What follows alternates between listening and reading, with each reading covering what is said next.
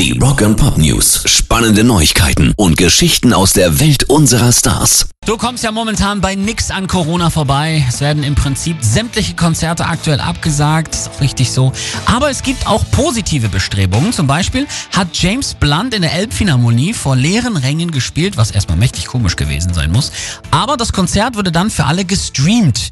Und das scheint jetzt ein Modell für viele kommende Konzerte in Corona-Zeiten zu sein. Band tritt ohne Zuschauer auf, aber alle können es trotzdem sehen.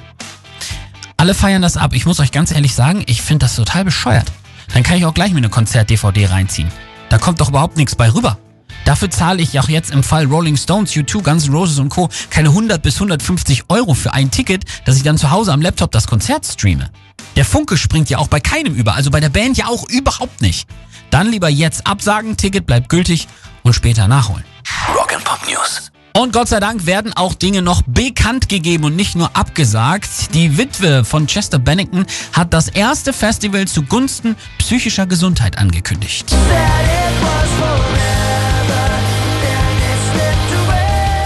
Stattfinden soll das Ganze am 9. Mai in Los Angeles. Das Event, das darauf abzielt, Bewusstsein für psychische Gesundheit zu schaffen, wird Auftritte einiger großer Bands beinhalten, Diskussionsrunden und auch ein kostenloses Filmfestival.